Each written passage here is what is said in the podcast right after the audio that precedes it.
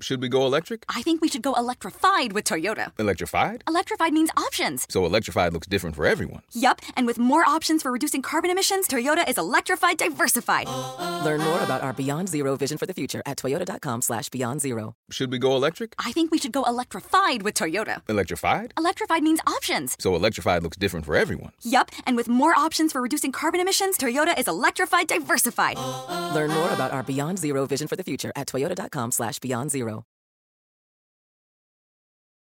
You know, Ian, whenever someone asks me to get in their BeReal, I'm always like, what? Mm-hmm. What is that? What's happening? What are we doing? Why are we doing this? Do we need to do this? I am not very social media savvy, so they have to give me a break. Okay, you're talking about the app, right? That this this app that asks people to like post a photo from both the front and rear cameras on their phone and like a, you get a coordinated message in your friend group to take your BeReal photos. Yes, and right? I've heard that everyone on the app like takes a photo at the same moment in time. At the same time. Yeah, that's how I understand I'm it. I'm curious if that's like across time zones. I don't know. Very interesting. Yeah, I think it is. I think it's like synchronized, synchronized photos of everything around you. And then they vanish again. Normally we're like sitting on my couch or eating lunch, like something super mundane. Mm-hmm. Yeah. I mean, I, I think that's part of the idea is to show that most of the time, your life is ordinary. Right. Welcome to How to Keep Time. I'm Becca Rashid, co-host and producer of the show. And I'm Ian Bogost, co-host and contributing writer at The Atlantic. Becca, do you remember time capsules? Yes, I didn't really live in that era, but yes, I've heard of them. Okay, that's what I was wondering. It, it used to be kind of a thing. You would uh, collect a bunch of photos and scraps of paper and letters and whatever you could find and bury it in the yard for folks one hundred years later to dig up and investigate. Right. We used to assemble these archives, these time capsules for the distant future. And some of them are like cosmic, you know, like in, in nineteen seventy-seven, America sent human memories, like almost time capsule-like memories into deep space on, on Voyager. And now they're out there in the galaxy somewhere. Mm, right. But as a kid in the, in the, in the eighties, it felt like time capsules were everywhere. Like you'd trip over people burying time capsules in their really? schoolyards or churchyards. Yeah, yeah. I remember I went to visit the site of the uh, of Oppenheimer's atomic bomb test as a kid. And they were oh, they were wow. putting a time capsule in the ground. It was everywhere. Wow. And like you know the stuff that goes into it, um, it's a different time horizon than your camera roll. You yourself don't have access yeah. to the records of your own life you're trying to save for someone else. Yeah, it's not for you. It's for some future generation to see the ordinariness of your present life. And right. that's quite a bit different than taking smartphone photos that you'll probably never look at again or like posting ones on BeReal that, that will then disappear a day later. Right. So it does kind of seem like apps these days, they, they really orient us toward the present and uh, less so toward the, the past and the and the future. Interesting you say that. I feel like, I, I wonder if it really orients us towards the present or if just a lot more of our present time is now used to document things we want to look mm. back on in the future, you know? Interesting, so, yeah. And, and how are we even distinguishing between present, past, and future time anymore? Like, don't all those BeReal photos that you take begin to blur together and just become mm-hmm. this, you know, unmanageable sort of trove of content? Mm-hmm. I, I get the kind of longer term projects that people do, like parents taking photos of children every day as they grow up to document their yeah. change over time. But all the stuff in between just feels like a culture around needing to capture our time in some way, to measure it and, and just kind of make mm-hmm. sense of the movement of, of time in our lives. Yeah. I mean, there are so many, you know, apps these days to record and measure like just about everything. Mm-hmm. You know, so your, the number of steps you took or stairs you climbed, uh, your weekly screen time report, the U P S packages you received, uh, period tracker apps that measure women's bodily rhythms, mm-hmm. how much exercise you did yesterday or didn't do, all of that stuff. Right. It used to be weird right. to record stuff like that. Justin Hall, who was sort of heralded as one of the first bloggers, when he started publishing his personal diary on a website in nineteen ninety-four, it was strange. Like mm. he was posting personal things and people thought that was unusual and they were maybe even uncomfortable mm-hmm. with it. Or uh, an, an early internet entrepreneur named Josh Harris uh, famously streamed his whole life, him and his girlfriend, in two thousand, right after the turn of the century. And that was weird too. You know, mm-hmm. it was it was strange, and it felt like dirty in a, in a way. You were seeing into someone else's life. Right, and it was also right. weird when the so-called quantified self movement arose a few years after that. What exactly was that? Right. So that that was a name at the time for this, uh, like a new movement driven by by technologists largely, you know, to record and track anything that you could record and track, the step counting and all that kind of stuff wow. started then too. And so all of that um, had to be invented, and it, it it has only come to feel natural because it's been adopted, which is notable that so many people were like, okay, yeah, we'll do that. Interesting. And and that's clearly just a huge cultural shift, right, about what feels too personal to share. Or even too personal to keep. Right. Like I'm thinking about my my first blog as like a middle schooler on Tumblr. Mm, I had Tumblr. Essentially just embarrassing garbage on there that I didn't have to worry about anyone seeing. It was really just a documentation of my favorite, you know, music, fashion trends. But now a lot of online content I see or, or documentation in general feels a lot more curated in a way. You know, Becca, in my generation, um, people did record stuff. Uh, people used to keep, you know, like diaries. Right. Um, but that was, you know, less filtered, partly because it was so private. I mean, this mm-hmm. was a private thing that people kept Uh, for nobody, kind of, just for themselves. But then slowly over decades, we we moved that activity online. And that not only made it normal to share it, but also normal to try to hold on to all that stuff, to document and keep it in a different way. And like not everyone would have a diary back in the day. And now kind of everyone does, even if they don't call it that. I've always wondered if this sort of compulsive documentation and the habits we have around writing down what happens at any moment in time is actually about the fear of losing time and, and our impulse mm. to, you know, want to control it. I felt this kind of maybe pathological anxiety that if I lost those memories, if I lost the memory of the emotional weather of the day, I would be losing some essential part of myself, this essential part of my life. So Ian, Sarah Manguso's kept a diary since she was about fourteen, documenting her daily life detail by detail. I write in my bed, on my laptop, I write on the sofa. I was unable to stop ruminating on the smallest things mm. that happened to me mm. until I wrote them down, at which point I could then be free of this kind of obsessive, like, you know, thinking and rethinking. Ian Sarah is also the author of many nonfiction books, and she's a professor of creative writing at Antioch University. Her practice of writing everything down in this diary made me wonder, how are all the ways that we play with time and yeah. the ways that we try to preserve it by documenting, mm. how much is that really helping us hold on? And I know we, we want to keep time, but can we? Can you describe the style of a typical entry in your diary? In the beginning, in the very beginning, when I was in my teens, the entries were very emotionally overwrought. Mm-hmm. It really was just sort of your, like, you know, toxic waste dump of teenage feelings, which I think, you know, was a fairly universal experience for teenage diarists. Yes. Um, over the years, I I began writing in present tense. I stopped using the pronoun I. I log the date, the year, month, and day. Um, so there are, you know, there are some formal habits that have become somewhat fixed over the years. You know, a lot of diarists or people who journal to the extent that you do are sought out later in life and later in history for their reflections on a specific moment in history or a moment in time. Oh, no, nobody would care. Like, really, there's there's no historical moment captured in my diary. My heart sinks when I think of the prospect of having to, like, represent the past right. to the people of the future, because, like, no, it's just going to be like, here's what I was thinking about and this person I was obsessed with. And yeah, it's it's all going to be really embarrassing if we're looking for historical import.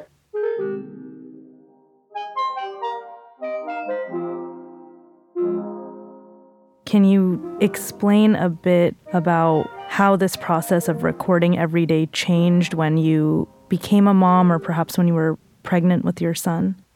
Yes. Soon after my son was born, I underwent a period of um, sleep loss, and because your um, your working memory is so impaired by sleep loss, I sort of lost the sense of linear time in the way that it had felt before. Once I had the ability to sort of think about abstractions again, to think about anything except, you know, keep the kid alive, keep mm. keep the self alive, mm. I realized I don't need the diary. You know, it's neither necessary nor sufficient.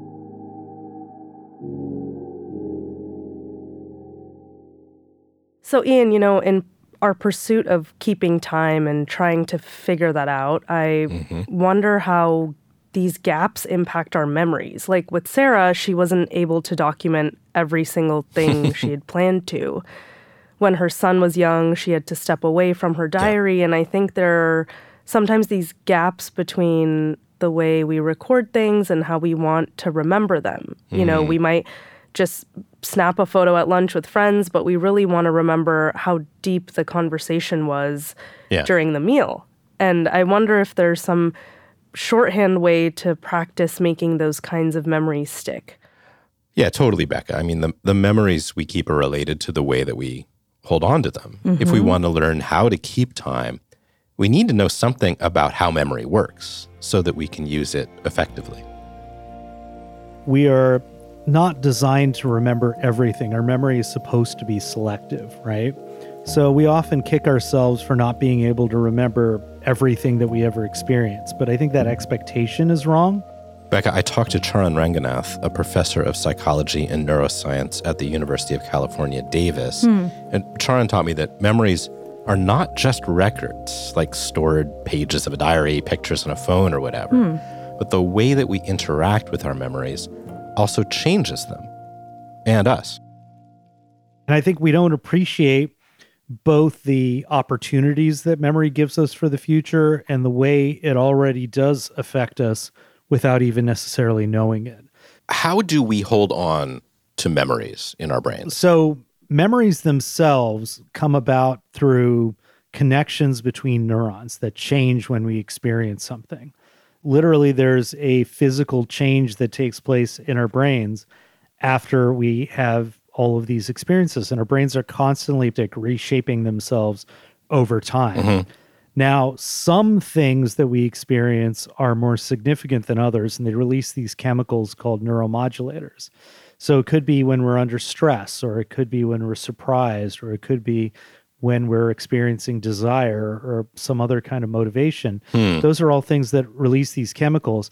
Okay. And those allow certain memories to persist at those moments. And so by default, we will have predominantly better memory for these things that are more memorable, essentially. The, the things that we should remember, the things huh. that our brain biologically responds to in a way because it should be significant. Does that make sense? Well, well I, it does, but it makes me want to ask, what does it mean for something to be more memorable?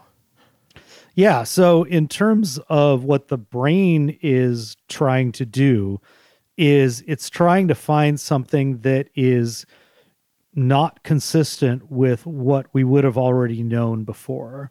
That's a hmm. big part of it, right? So in other words, if you have constraints on how much that you can remember, why remember the things that are already consistent with what you do? You just need to remember the things that are different in some way. So that distinctiveness is a big part of what makes something memorable. And then, of course, there's the other things like the, the ways in which an experience grabs onto some of our motivational systems in the brain, which also are associated with emotions. So things that make us scared or things that make us feel, like I said, desire or hunger. Um, but even curiosity, too, is another one that we found drives these changes in the brain. Hmm. You know, we often, as individuals in the world, we want to, like, hold on to time. We don't want to let it go. We want to keep a kind of closeness with events that happened to us, whether they're important um, or whether they're kind of unimportant but delightful. Like, we want to, like, hold on to time almost. Like, is there a strategy for that, for like, you know, going, oh, okay, this thing is happening to me or just happened. I want to keep, I want to keep that close to me. How would I, how should I go about doing it? That's something that I've been thinking a lot about, um, is how to not only, you know, remember, but to curate my memories, taking advantage of the selectivity. Huh. And so what I try to do is focus on the things that I want to remember and creating experiences that are going to be more memorable. So sometimes that involves a change in our context just to put us in a new state of mind and give us something that's a little different than our routine. So just to give you an example of the opposite of that, during the pandemic, when we were all locked down, everyone had lost that ability to change their context. Right, we're all much. stuck and at we home. We were stuck in front of screens all day. And so I asked students in my class, do you feel like the days are passing by faster, slower, or the same while you're locked down? And about ninety-five percent of the people in the class said that they felt like the days were passing by more slowly. Mm-hmm. So then I said, do you feel like the weeks are passing by faster or more slowly? And about eighty percent of them said the weeks were actually passing by faster. Huh. So what I think it was is without that change in context, people felt like their days were just going on forever. But then when you reflect on longer timescales, you say to yourself, hey, what happened in the past week that was memorable? And the fewer things that you can pull up, the more it feels like time was just passing by and is slipping through our fingers, right? Huh. Given that most of us, when we think about memory, we think of it as being about the past, what does it mean to construe memory as an activity of the present or the future instead? So I've spent much of my career studying what's called episodic memory, which is our ability to remember events from the past. Okay. But a lot of my recent work has been really about how we use information in episodic memory. And so what I mean by that is, let's say you're watching a movie or you're listening to a story. How do you use what we've learned in memory to be able to understand what's going on in those stories or movies? How do we predict it? Or if we're navigating, let's say uh, you're trying to figure out your way from uh, the hotel to this place where you have a conference, how do you use memory to actively figure out where you are and navigate to where you want to go? So in other words, moving from this perspective of memory as being about the past to memory being about the present and the future. So Ian, if Charan is saying that we do a better job at holding on to memories when we're experiencing something new or, or novel, for me with my iPhone camera roll, it's like a low stakes kind of, you know, here's a, a beautiful flower I saw on my walk or whatever. And yeah. I'm not, I'm not at least consciously trying to preserve a memory or hold on to it.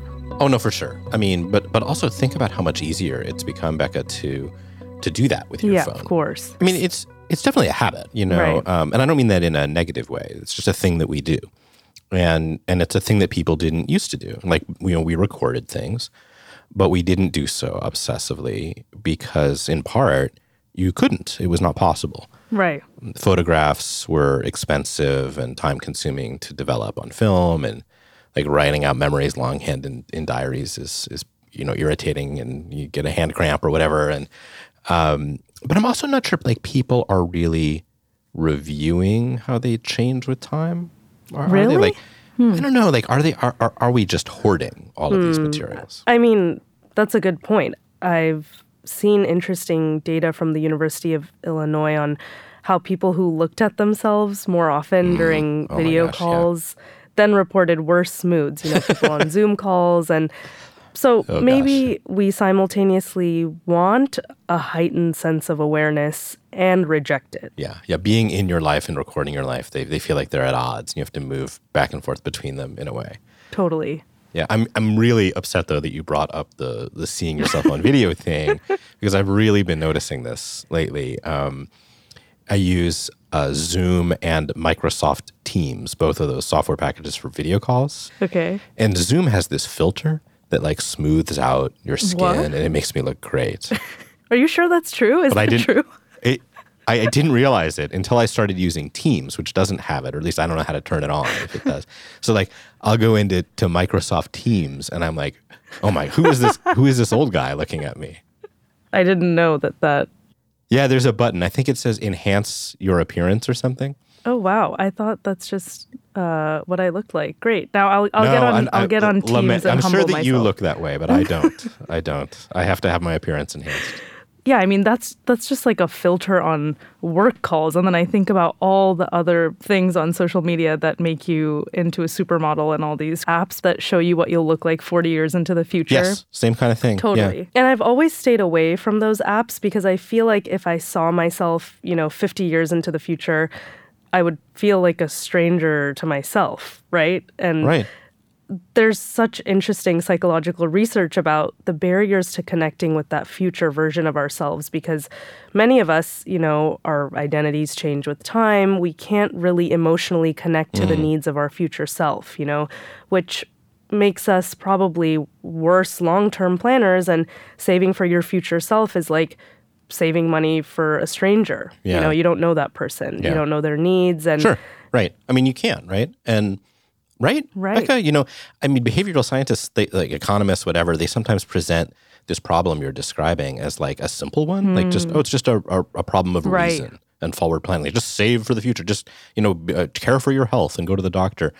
Um, but it's really hard. And it is actually a longstanding uh, puzzle mm-hmm. in, in, in human culture and our conception of self. Um, philosophers have a different name for this problem. They call it identity over time. Mm. And it's just not obvious that you or me or anything is the same thing that it once was when it moves in, into the into of the course, future. Right. I guess what I'm saying is it's not just a problem of planning or being foolish and kind of overcoming our foolhardiness through habits, although it might be that too, but like a real legitimate philosophical question, quandary is at work here. Right. And given your larger philosophical point here, it does bring up a question for me, like, what should I be holding on to and recording? And is it even helpful in understanding how I'm changing over time? Or is all this record keeping via social media and diary writing just affirming some evidence that we exist? I think it is possible that social media might feel exactly the way that my diary feels to me, which is that until you post it, it doesn't feel like it's done yet. Or, or until, right. you know, until you post something, you don't exist. Or maybe in, until like X number of people see the post, it hasn't really finished happening yet. Right. And, you know, for me, obviously, the, the audience thing is not the thing that scratches my itch, but simply just the expression of it in language is what makes me feel better. Interesting. When you read back over your diary, does it feel like you're reading your own words or like you're looking into someone else's life? Oh, wow. That's interesting.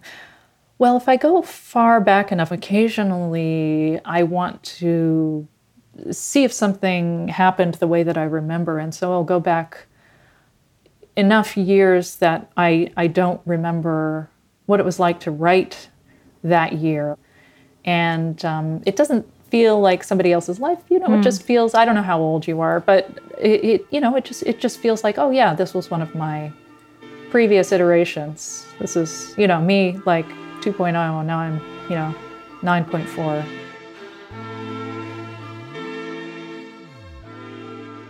Ian, if I'm ever in a place where I don't have Wi-Fi or something, mm. I'm just kind of scrolling back in my camera roll for for hours. And sure. it, it doesn't provoke any kind of intense emotion or kind of nostalgia of like, huh. oh, wow, this amazing trip I took three years ago. It's just kind of a photo in my phone, almost the same way I would access a memory in my mind and just like pull it up. Yeah, it definitely feels like the tools for that kind of revisitation of memory are like really underdeveloped. Yeah. Um, Like sometimes I'll get a push notification from Facebook. I really don't use Facebook, but it's still on my phone, I mm-hmm. guess. And and it says like, you have memories to look back on today. Oh, yeah. Um, you know, like, what? Okay. Yeah. I mean, uh, my adult kids were in town for the holidays. And at one at one point, Facebook sent a push that said, you have memories to look back on, and showed me a picture of my son. And I was like, Facebook, he's he's in the literal house right mm-hmm. now. Like, like. Like just back, back off. off, you know? Like, yeah. Come on, like I'm doing it. I'm doing the thing. Yeah. Um, so, but then if, you know, if it knew where he was, then that would be creepy. So, you know, who knows what to yeah. do? Uh, I mean, technology has definitely helped us keep more time through memories, but it's also done it in a haphazard way that maybe doesn't have the highest quality result. I, I think Charan's advice about being selective about which memories we keep is is so tough in this era when it's really all hard. The memories in our mind also have some kind of physical record online to actually pull us, you know, back into that moment. Right. It's all munched together for sure. It's like, you know, may- maybe somewhere in your house you have like a shoebox of, of print photos, you know, somewhere, yeah, and right. you just threw them all right. in. But now it's like everything that you've ever thought or seen or done is in one yeah, giant right. shoebox in your in your phone. It's hard to know how to make sense of, of any of it. How do you know when you're doing the right thing, when you're keeping the right amount, when you've overdone it or when you've underdone it from the perspective of, of a kind of healthy memory life? Yeah, I guess what I would say, so um, there are people, for instance, who have highly superior autobiographical memory. They're not necessarily happier than people who don't. They have these detailed recollections of, you know, what they ate for lunch, right. let's say nine months ago, but they don't benefit from that, right? So I think this is a very good question um, where you have to ask yourself what's useful. Yeah. First of all, I think you're documenting too much if there's things that you document that you don't go back to. Interesting. Right there, you realize that you're hoarding memories. That's right? Amazing. You don't want to be a hoarder. And so, like, that's your first indicator. If I took one hundred photos of my trip and I never went back to them, yeah. maybe I took too many photos. Uh, now, sometimes you don't know what's interesting until you look back, but I think the problem is is that if you take too many photos, I can guarantee you you'll never look back. Huh. So what's the where does the impulse come to, to hoard memories uh, like that, to hold on to everything, to create, you know, a bunch of records or to keep a bunch of scraps or take a bunch of photographs? Is it about feeling like we're, like, is it a desire to be in control of time and its passage? Yeah, absolutely. I think we're all afraid of the idea that we will lose our memories because yeah. it's so embedded in our narratives of who we are. Yeah. And so there's an existential fear there. But also, I'm mindful of the fact that I'm in the fourth quarter of life. And so huh. I'm asking myself, what am I doing with my time right now? And if I look back and I say, boy, I've spent the last week just sitting in front of a screen and I have nothing memorable from those experiences, that's very frightening to me, that because I'd like to have lived a life that's more memorable than that. So sometimes it's not about hoarding every moment as much as being able to value the experiences you've had. Because if you have, you know, one experience that is valuable that you can draw upon later on from the past week, that's a whole lot better than mindlessly documenting everything you've ever done for the last week, right? And that's going to be more personally meaningful to you, I think, in terms of anchoring you in where you're going in your journey in life. Hey, this is Christina Quinn. I'm the host of Try This, The Washington Post's new series of audio courses.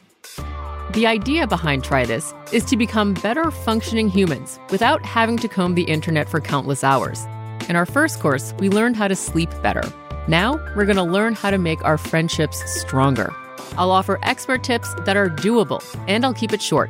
So let's do this. Class is in session. Find Try This from The Washington Post wherever you listen. You know, Becca, my mother always kept everything. Mm. These like scrapbooks of stuff, you know, like participation ribbons I got from the third grade busking competition, whatever it was. I don't know. I don't even know, you know.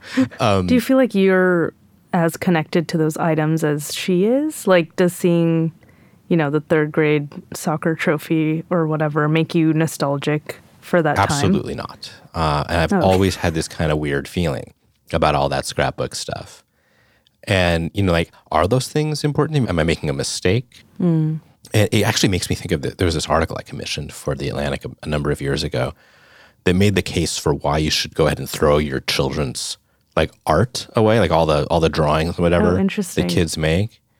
Yeah, because, you know, if you have kids, I mean, they produce all this art all the time, and it all feels very tender and important in the moment, but then it piles up. And it's not it's not very good anyway. No, it's children's art. And so, like, you know, what should you do with it? My mom would be so upset to hear that. She just found some old art of mine that I made in middle school and, like, re-laminated it at Staples. This is, like, material from twenty years ago.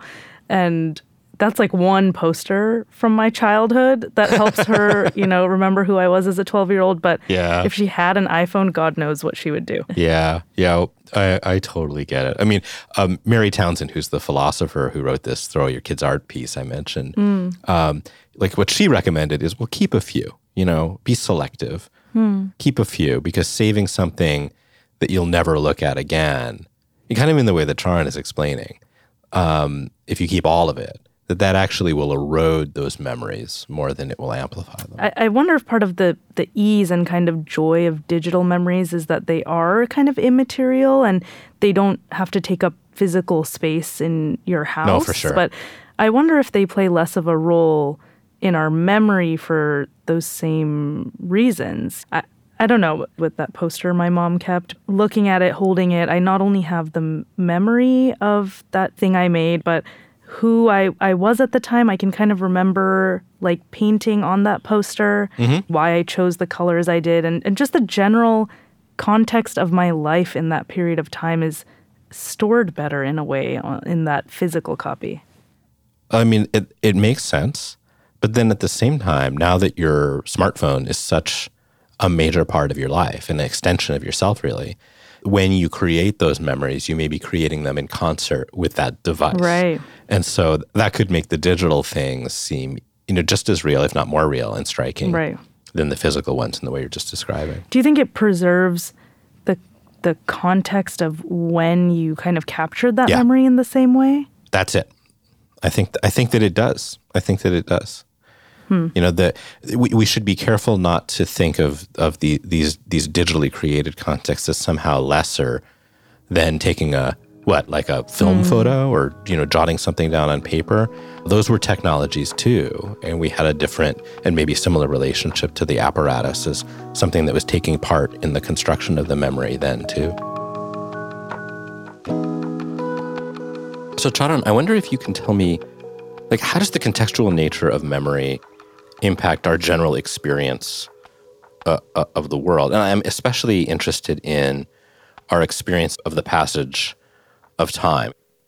Context is central, and this is something that we've studied a lot in my lab, is the idea that context comes in as part of the memory itself. Hmm. And so I don't know if you've had this experience of hearing a song on the radio and just all of a sudden a memory that you didn't think was there popped into your head. Uh-huh. Or times where, for me, it's like if I traveled to India, which I don't do very frequently, but when I have, I immediately get all of these memories of seeing my relatives in India that I wouldn't necessarily be able to access when I'm here. Just the sights, the smells, the sounds are really enough to drive those experiences of remembering. And so context is super powerful, both in terms of determining what we remember and also determining the things that we can't access. That's interesting. So are, are you suggesting that, you know, if there's if I have a memory that I want to hold on to or I want to amplify, that kind of changing the context in which I remember it is one tool to do so? Absolutely. And that doesn't just have to be a change in place, but it can also be a state of mind. You know, I think our brains naturally want to generate predictions about how things are supposed to be. And what that means is it reduces the load of what we have to learn and remember. And if you want to have something, though, that's memorable and distinctive, you have to do the opposite. You have to ask yourself, what's different about this experience that I can hold on to hmm. later? And you could take advantage of that, too, by documenting what's different. Hmm. So when I go on holidays, I like to take pictures of things that are very unusual that will bring me back to the moment. And sometimes those aren't actual landmarks, but they could be even things like moments when we're out eating at a restaurant or something, and I catch my daughter laughing while she's got a drink in her hand or something. And those kinds of moments are anchors that allow me to go back and not just see the picture, but re-experience the event. Humans have had technologies of documentation for a, for a long time, uh, whether those are photographs or or paintings or um, paper records, books. How have those changes in the way that we do record keeping as a human culture, what impact have they had on our relationship with, with time, in, in our, or our sort of cognitive relationship with time? I can't give a precise scientific answer to that question, but what I can say is, based on what we know, that our memories are intertwined with our social world, right? And hmm. so a lot of uh, the documentation that you're talking about is not just for the purpose of recording, but communicating. Hmm.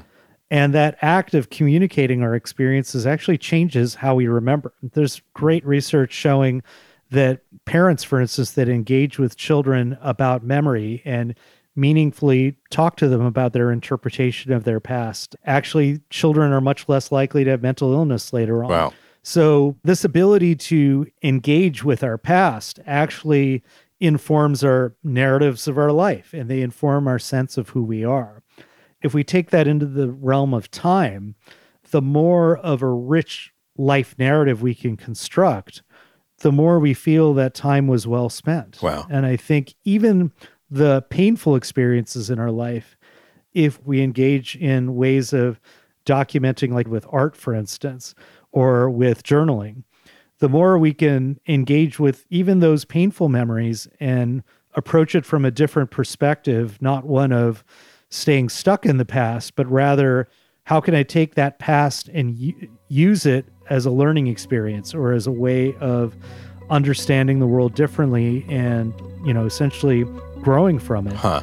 I think that will give you not just a sense that you had that time, but that you used that time well. You know, Ian, I think in making this podcast with you, I've realized that my time has never really been separate from me, and mm-hmm. I viewed it as separate from me for most of my life. Yeah, sure. I mean, it can it can feel like you're swimming in time, right? Mm-hmm. Or maybe against time. But I, I guess it's more like without the current, you just don't even exist. Right. And and now I'm at least trying to move with the current in yeah. a different way, I guess, without constantly thinking about another way I should have used my time, or, you know, what else I could have been doing. Yeah. And yeah. that has brought me some sense of relief. Sure. I also came into this podcast feeling just ill at ease about time. Like, mm-hmm. where did it all go? And, and, and how can I tame it moving forward? Mm-hmm. And, you know, I, I understood that, like, memory and, and personal records and stuff like that, that seemed to be related to time, you know? Like, of course, of course they are. But both uh, Sarah and Charan have helped me understand how our drive to document things, whether you know whether it's with diaries or photos or just the memories in your head, those are like kind of symptoms of that desire to hold on to our mm-hmm. experience of time, you know, to to keep time. Right. And, you know, like I was saying, I feel like I have a complicated relationship with what exactly to hold on to. Yeah. I want to collect as much of the emotional experience as possible. And I don't know if that's a reasonable expectation, to be able to hold on to the joy of every moment exactly as it happened the first time. But I think the drive to keep everything, you know, whether on mm-hmm. social media or in shoeboxes or camera rolls or whatever, convinces us that we can really hold on to that moment exactly yeah. as it happened. Like, I keep coming back to Charan's use of the word hoarding to describe this kind of behavior. Mm-hmm. Like, it, it really cuts to the chase, doesn't it? Yeah. We live in this, like, pics or it didn't happen world now. Right. And it makes me feel like the time I spend on whatever I'm doing has been turned into almost like an evidentiary process. Like, unless mm. I can prove to you that I really ate this meal or visited this place, like, I didn't, I didn't really do it, which is really, like, it's pretty perverse when you think about it, you know? But those choices are still up to you. Yeah. What we do with all those images in the cloud. It's an emotional choice, right, I think. Absolutely. Yeah. I assume, you know, we want to hold on to the best memories and get rid of all the bad times in our minds and probably in our camera rolls as well. So just trying to keep everything and hold on to all of it and just sort of document incessantly won't stop the current of time. Right. Yeah, I mean, Becca, we have all these tools that are almost making memories for us before we're ready. Mm-hmm. And we're forgetting that the selectivity of memory is what we still have agency over. You know, mm-hmm. you can choose what to hold on to. You can choose, yeah. What to keep.